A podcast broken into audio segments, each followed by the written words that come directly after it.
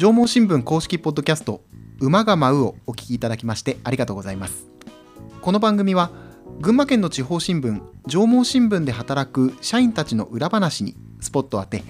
実際の取材現場や紙面イベントなどのエピソードを紹介していく裏方ラジオです。現場で奮闘するリアルな声を聞いていただき少しでも縄文新聞のことを身近に感じてほしいという願いが込められています。ご案内は営業局の日野原明と総務局の伊藤奈々です。よろしくお願いします。よろしくお願いします。前回がペガサスのはい。牧野監督と有馬首相に来ていただきました、なんかすごい盛り上がりましたよね。なんかお祭りみたいになってね。全然こうお話が止まらない。のでうんそうそうそう。楽しかったです。若いチームということで勢いのあるチーム、みんなでまた応援していって、まあなんかポテンシャルがある選手がいっぱいいるって言ってましたから、ね。はい、温かく時に厳しく見守っていきたいななんて思いますけれども、はい。ぜひ生で皆さんも見ていただければなと思います。はい、で今日は配信日でいきますと8月5日、はい。まあ、77年前の今日前橋市に空襲がありました。これ本当大変な被害があってですね、うん。この時期になるとやっぱりあの悲劇を繰り返さないためにみたいな形でさまざまなことが催されます、まあ、8月はあの終戦のタイミングでもあったりして、まあ、戦争とか平和とかそういうことについて考える機会が多いかなとは思うんですね、はい。まあ、前橋空襲ももちろんなんですけれどもそうやって忘れてはいけないとかうん。語り継いでいかなければいけないっていうこと。を、まあ、今日はそんなことを考えていきたいなと思うんですけれども。はい。だから前橋空襲伊藤さんもなんか昔思い入れがあるはい。出来事が、そうですね。私高校時代にうん。部活でミュージカルに取り組んでまして、え3年間その前橋空襲を題材にしたミュージカル、オリジナルミュージカルをえ。ずっとやっていたので、えうん毎年前橋空襲を考えて、うんうん。戦争について考えてっていう高校時代を過ごしていたので、あこの時期になると毎年黙祷もちゃんとーしてますし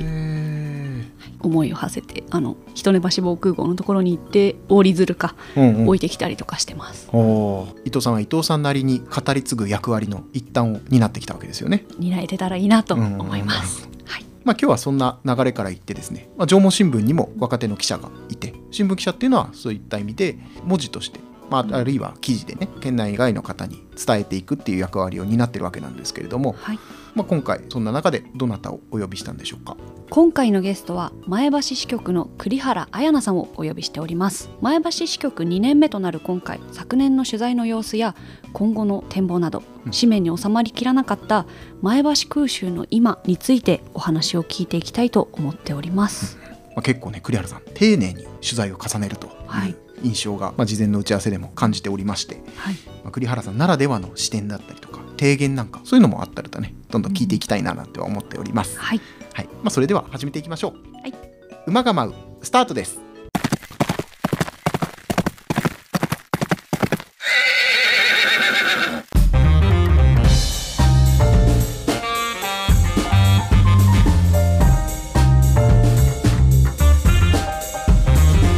それでは本日のゲストに登場していただきましょう編集局前橋支局の栗原彩奈さんです。こんにちは。こんにちは。よろしくお願いいたします。よろしくお願いします。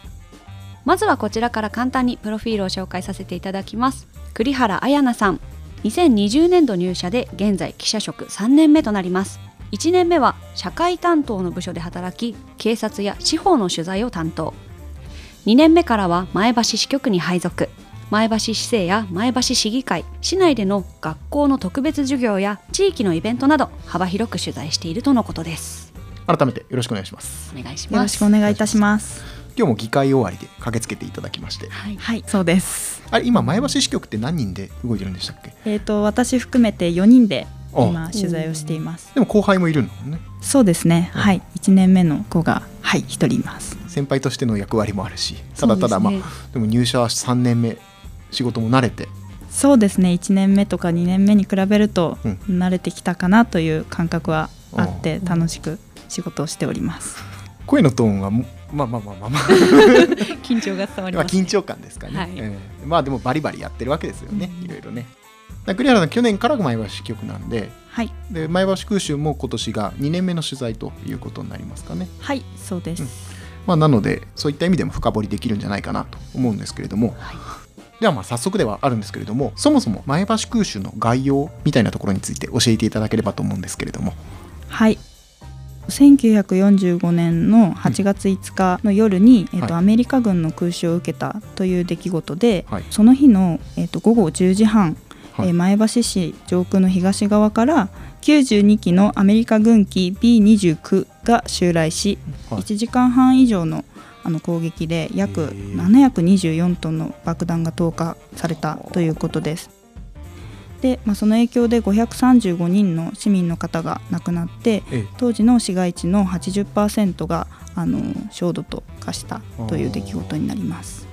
じゃあもう本当に10日後には終戦になるわけですから、はい、ね、市街地を狙い撃ちしてそうですね。すごい量ですよね724トンっていうのはね。そうですね、えものすごい量だと思いえます。私もやっぱり小学校の時とか、はい。まあ、中学校もそうですけどはい、前橋空襲のことって確かに先生からいろいろ話は聞いた記憶はありますよ。でもやっぱもう77年もね経つんですね。そうですね。私も高崎に住んでた祖父母からうん。本当に小さい頃だけど、うん。前橋の方の空が赤くなって、あの防空頭巾かぶって寝てなさいってへ言われたっえていう話は聞きましたね。うわ今の子供たちっていうのは多分そういう、なんていうんですかリアルな情報リアルっていうか当時のね、情報っていうのはもうなかなか入ってきづらくなってるのかもしれないですけど、まあ、戦後こうやっぱりね我々ほら語り継いでいかなければいけない立場というところですから、戦後に行われた活動とか実績とかそういうのっていうのは取材する中でどんなことがありましたか？はい、えー、と毎年あええの8月5日の当日は市内各地でえっと慰霊祭が開かれているようです。はい。えっとまたえー戦争の悲惨さや、まあ、平和の大切さをうん。語り継ぐ目的で、うん。えっと、2012年に前橋市住吉町のうん。2丁目の自治会が、えっと、愛宕歴史資料館っていう資料館を開館しました。はい。でここでその日照記や防災頭巾など当時のその戦争資料約100点を展示してはい。いたんですが、うん。まあ、ちょっと資料館を運営する住民の高齢化などで、うん、えー2020年の3月末で閉館しました。やっぱりだからここでも高齢化の問題がね、うん。でもここで途切らせるわけにもいかないと、はい、その後愛宕歴史資料館が閉館して、うん。展示していた資料を、まあ、前橋市の方に寄贈しました。はい。まあ、それを受けて前橋市が、えー、と前橋空襲などに関する資料の収集や展示の在り方について話し合う検討会議を設立させて、2019年11月から11回会議を開いて、えー、と2021年3月に提言書を前橋市に提出しました。はい。で現在は新しい場所に常設展示室を設けようと前橋市が準備を進めています。なるほど、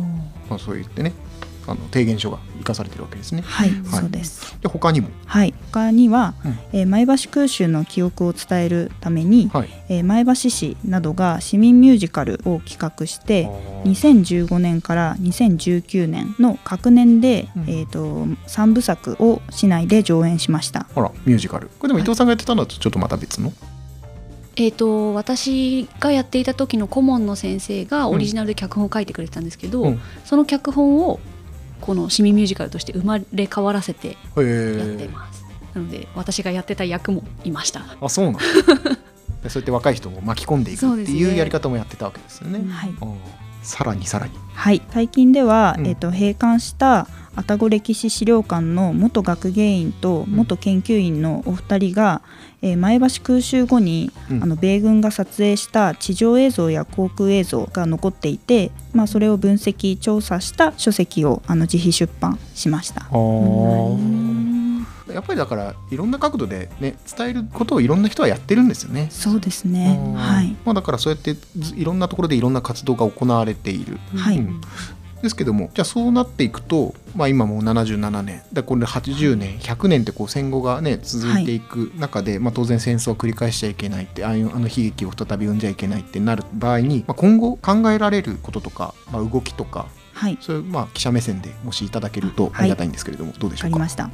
えー、とちょっと先ほどもお話ししたんですが、ええ。はいえっと今年2月、えっと前橋市は前橋空襲などに関する資料の収集や展示の在り方について話し合う検討会から提出された提言書に基づいて、ええ。っと、戦争資料の常設展示室、えおーえー前橋空襲と復興資料館っていう仮称なんですけどあはい。まあ、その常設展示室をあの証券学園前橋ホール、いわゆる市民文化会館、はい。前橋市のね南町ですね、はい。えー、と市民文化会館の2階に、えー、と設置することを決定しました、まあ、その後前橋市はそうんの展示内容や資料館の機能などについて、まあ、議論する検討委員会を開いて、えっと、2024年2年後の開設に向けて準備を進めています。そっか。展示して終わりっていうんじゃなくてそれはい。の資料をどうやって生かしていくか、そういうところまで考えていく必要があるっていうはい、まあそっか。いろんな提言書を含めてね、そんな動きがあったわけですね、さっきミュージカルの話も出たんですけど、これって継続的に今あコロナでちょっとできなかったりしたんですかね、はい、とミュージカル市民ミュージカルについては、ええ。っとまあ、新型コロナの影響で、まあ、開催を、まあ、ここ数年延期をしていたんですがまた来年8月5日6日に上演するということが最近決定しまして、ええで今年の8月7日に出演者のオーディションをするそうです。おおあさって。あさってです。最新情報ですねこれはね、えーあ来年とかが2023年にはもう一回仕切り直してやっていこうとはい。いうことですね、えちなみにそれってどんなミュージカルとかって今説明できたりしますか？はい、えー、と3部作を通して共通しているのは、郷土にあったふるさとにあった戦争を風化させずに記憶に留めようというテーマを持っているものでして、はい、1部目1作目は、は戦時下の下町の暮らしうん。理化学研究所の科学者たちうん。と、その戦時下の中で小さな幸せや夢を見つける若者たちうん、という人々を描く物語となっております。それが第一部。はい、一番こうドキュメンタリーチックな描き方をしているのが1作目ですね。え2作目が前橋空襲に消えた愛の物語ということで、うん。いろんな愛の形があってそれぞれの若者の夢がある、そんな人たちが戦争に巻き込まれていくっていう物語になってまして2作目は中国からの留学生が出てくるのが特徴的ですね。はい、中国の人物がその日本の戦時下にいてどういう扱いを受けていたのかとかそういうのが物語のキーになってくるかなと思います。はい。3作目は日本とアメリカ2つの国の狭間で翻弄される若者たちほの物語となってましてえ日系アメリカ人の苦悩などに焦点は出てます。ええ。あの生まれはアメリカだけど、ん。血は純粋に日本人っていう人たち日系アメリカ人がこうでも生きてきたのはアメリカでうん。市民権を得るために、うんふるさとの日本人と戦うために戦争に行く。その実際日系人だけで編成された部隊があってあ歴史的にもう前線に投入されているこう言い方を悪いんですがちょっと捨て駒にされてしまうような部隊として扱われてきたそういう日系アメリカ人の苦悩を描く演目になってます。すごいこの複合的なテーマというかいろんなそうですあれねミルフィーユのように重なっている、これ上演時間ってちなみにどれくらいとか、と市民ミュージカルはうん、多分休憩入れて3時間くらいなんじゃないかなと思うんですけど高校でやってた時は本当にめちゃくちゃ長くて、あ長いって言っちゃうんだ。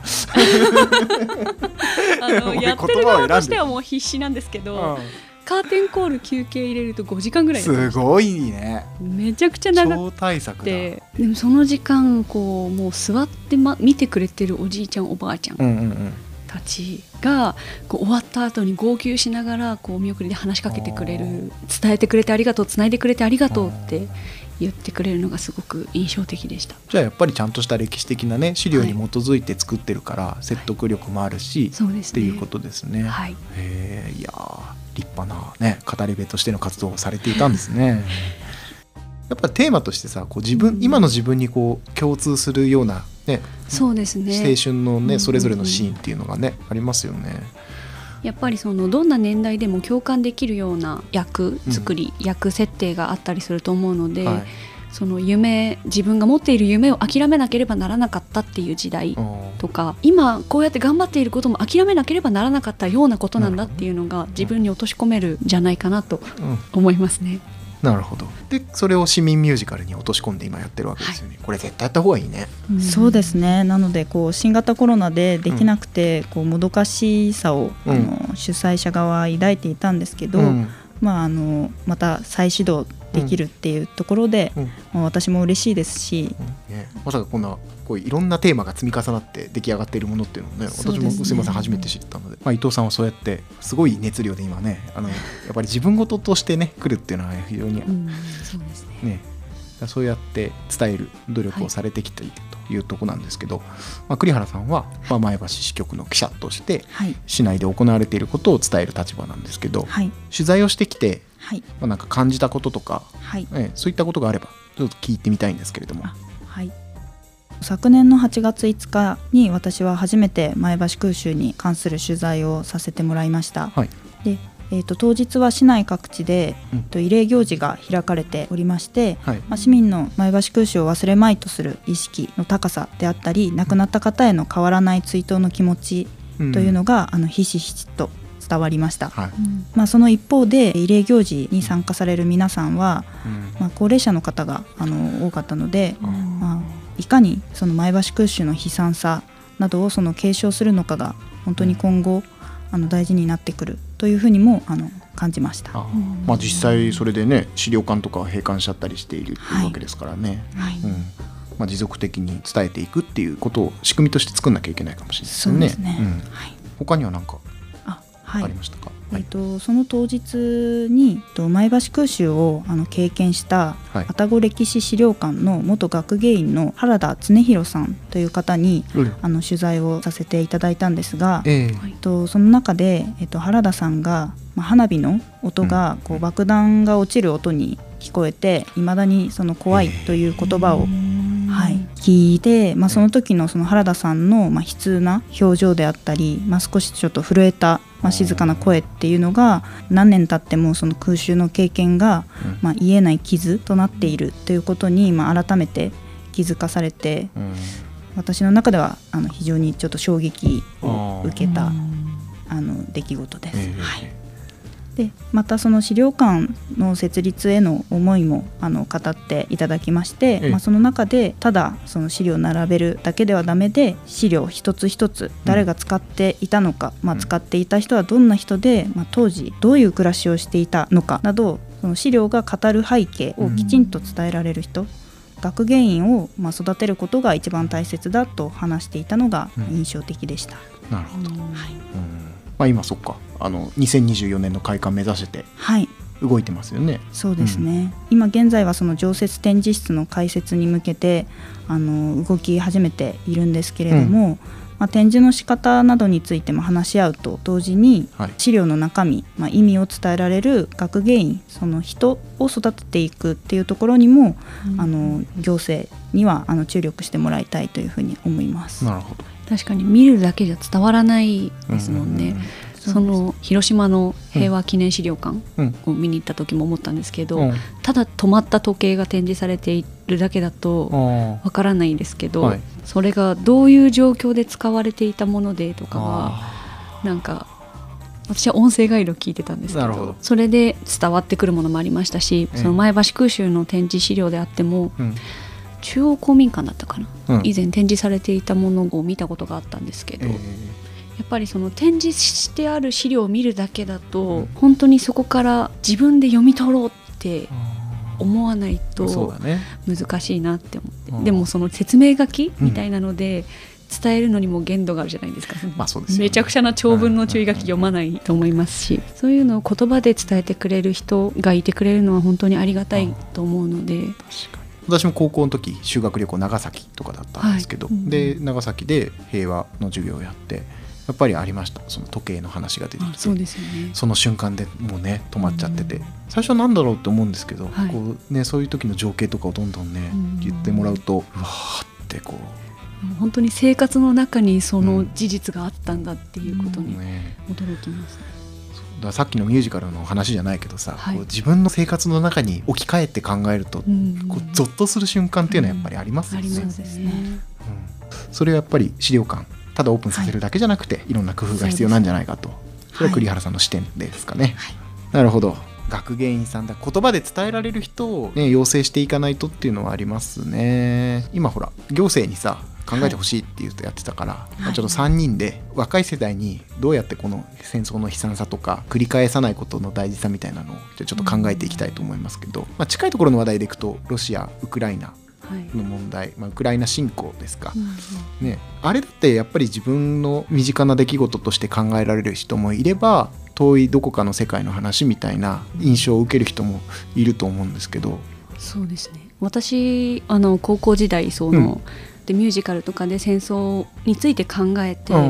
きている中でその同級生ってやっぱりその戦争の話題とかすごく敏感に感じ取っていて、自分たちが3年間もう本当にトラウマになるレベルで戦争について考えていろんな人の話を聞いて、って言って取り組んできた中で、うん、それを現実で今実際に自分の身に降りかかっているっていう同年代がいるっていうことにすごくその私の周りは心を痛めてる子が多くて、えー、本当に怖いとか。うんうんニュースを見ることも辛いけど見ないわけにもいかないっていう思いを持っている子もいる中で、うん、そうじゃないところで出会った全く新しい友達とかだと逆にそのロシアとかウクライナの話って自分に関係ないし、まあ、物価高とかでこう影響を受けているにしろ今私が戦争の中にいるわけじゃないから、興味もないし、あのそのニュースも見てない、私に関係ないっていうことを言ってる子もいて、そういう人たちに、まあ、知らなきゃいけないわけじゃないですけど、一緒に考えていけた方がいいなと私は思うので。どういう伝え方をしたらその悲惨さを繰り返していけないからこそ伝えたいっていうことだと思うんですけど。それでもやっぱり SNS とかでつながったりとかっていうのもあるんですかね。そうですね、どうだろうな。まあいろんな、まあ、SN ツイッターとかでねキャンペーン貼ったりっていう、はい、なんかもありましたけどね。ね。ああいうのも賛否両論あったりして、なんかこう触れちゃいけないものになってしまうのもまた難しいなって思いますね。原田さんもそうですけど、うん、話したくないって言われる戦争体験者の方結構いらっしゃるじゃないですか。思い出したくもないし話したくもない。私も祖父に聞いた時に祖父は話したくないっていうことで話してくれなかったんですけどそれをいやでも話してもらって、実体験者がいなくなった世界でもでもやっぱり戦争はダメなんだって言える若者でありたいなっていうふうに思いますね。私も祖父がね飛行機の整備とかをやっていた祖父で、はい、でもやっぱり当時小学校とか中学校とか聞いてもあるところから先はね喋ってくれなかったんですよ。だ本当にまあもちろんセーブしててくれたのかもしれないけど、はい、まあ、相手の状況にもよるじゃないですか。はい伊藤さんなんかやっぱりそのミュージカルをやるっていうのが一つ、ね、目的になってるから、はい、そのために、まあ、相手もしっかりね原田さんなんかしっかり伝えてくれたんかもしれないからね。はい、そうか若い世代にね SNS とかも駆使しながら、まあ、新聞社なんで、まあ、新聞ももちろんそうなんですけど、まあ、いろいろやんなきゃいけないことはあります。栗原さんはい。多分私の番だろうなと思って準備してたと思うんですけど まあ例えばですよ、はい、例えば、まあ、前橋支局が2年目ってなって市内の高校に戦争を取材している記者として出前講座を頼まれたとします、はい、今の高校生とかにじゃあどんな言葉で伝えてみたいとかなんかそういうのってありますか？こう言ったら響きそうだなとか。例えば新聞記者なんで事実とか、まあ、数字とかそういうので示していくかその取材してきた相手の言葉からこう伝えていく。それどっちの方が高校生とかにでも栗原さん的には原田さんの言葉はかなり印象的だった。そうですね。印象的でしたね。で難しいのがやっぱり、うん、こう自分を返しちゃうとまたなんか、うん、やっぱりその本人の口から聞くっていうのが、うん、本当にあのその時のリアルな表情だったりその声の感じとかがその様子も含めて言葉に重みがあって伝わってきたので。ってことはあれなんかやっぱり資料館をまず充実させてでそこでのリアルなあれとかをだそこを軸に考えてもらうきっかけを作るっていう方が、うん、やっぱりその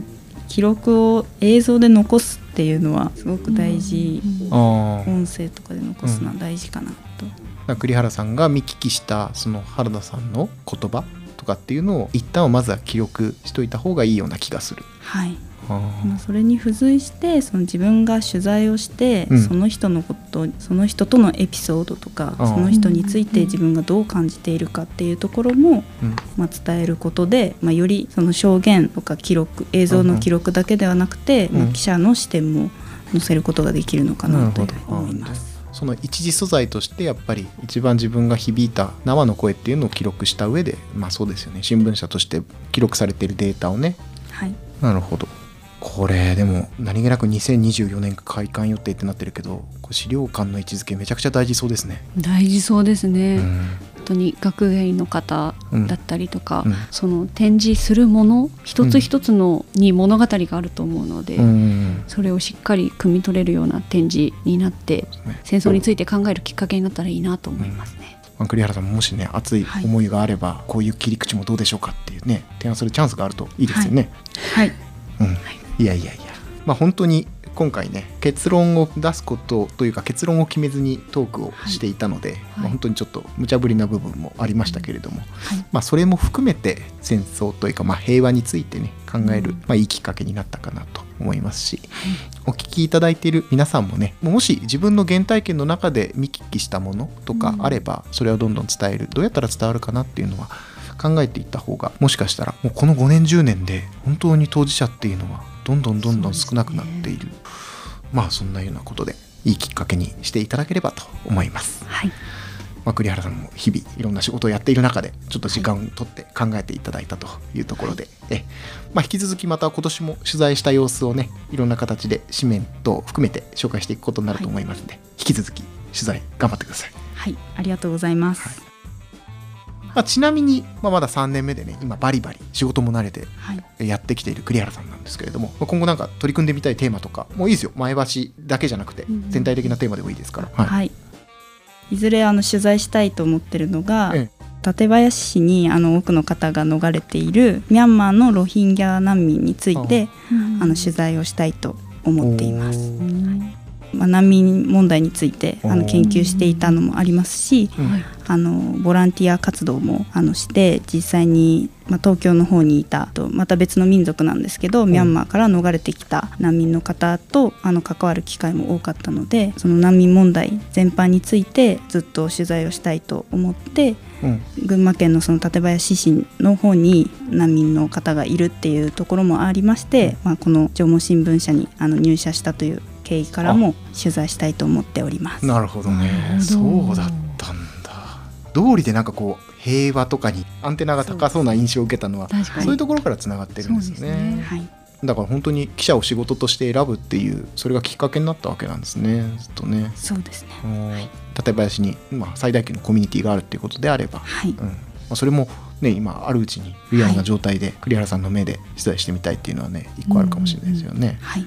まあでもそうやってね情熱がある人が取材をしてそれを紹介して広まるっていうのはいい循環だと思いますので、うん。はい、大事にした方がいいと思いますしわかんない。あの先輩の勝手なアドバイスだけど、はい。ええ。こんだけ真面目で熱心な栗原さんならきっといつかっていうところあると思うんで、えありがとうございまえす。前向きに。はい。じゃ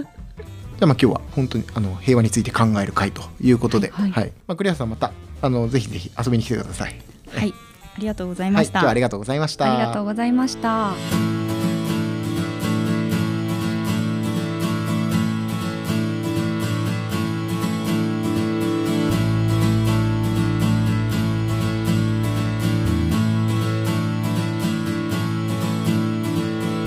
縄文新聞公式ポッドキャスト馬が舞う。そろそろお別れのお時間です。ありがとうございました。ありがとうございました。戦争経験をしていないけれどもどうしたら戦争の悲劇がちゃんと後世に伝わるかどうかについて考えてきました、はい。まあ、栗原さんも非常に日頃のね業務の中でも大事なテーマだということで一生懸命されている姿が非常に印象的でしたし、はい。まあ、過去一伊藤さんが喋った回ということに 結果的になりましたけどそうかもしれない私もねしっかりあのミュージカルの話聞くのあんまりなかったのであそうだったんだって思ってそうですね、ええはい。新鮮でした。音楽部の話はまた 折に触れてぜひぜひしてみてください、はい。はい、番組ではご意見ご感想をメールで募集しています。えーこちらすべて小文字で馬アットマークライジンドットコム UMA アットマーク RAIJIN.com までお気軽にお寄せください。ツイッターのハッシュタグですねこちらひらがなで馬が舞う。こちらもお気軽につぶやいていただき合わせてお聞きいただいた後の温かい評価やレビューこちらもお待ちしてます。待ってます。次回は8月12日の配信予定となりますが伊藤さん次回ゲスト。はい。次回はですねええ。群馬県の夏今回は前橋空襲についてうん。お伝えしたんですけれども、はい。もう一つ忘れてはならないことということで日航機墜落事故について考える機会にしていきたいなと思います実際に今取材を担当している記者に来てもらってはい。話をしていければなと考えております。まあ8月12日37年前になりますか。ね。はい。えー毎年毎年ねあのーちゃんと記者、まあ、それこそ縄文新聞は記者がついてはい。深く取材をしているというところで、うんまあ、今年の担当記者に話を聞いていると、はい。そういうことですかね。はい。でまあ、次回もぜひお楽しみにしていただければと思います。ここまでのお相手は縄文新聞社営業局の日野原明と総務局の伊藤奈々でしたありがとうございました。ありがとうございました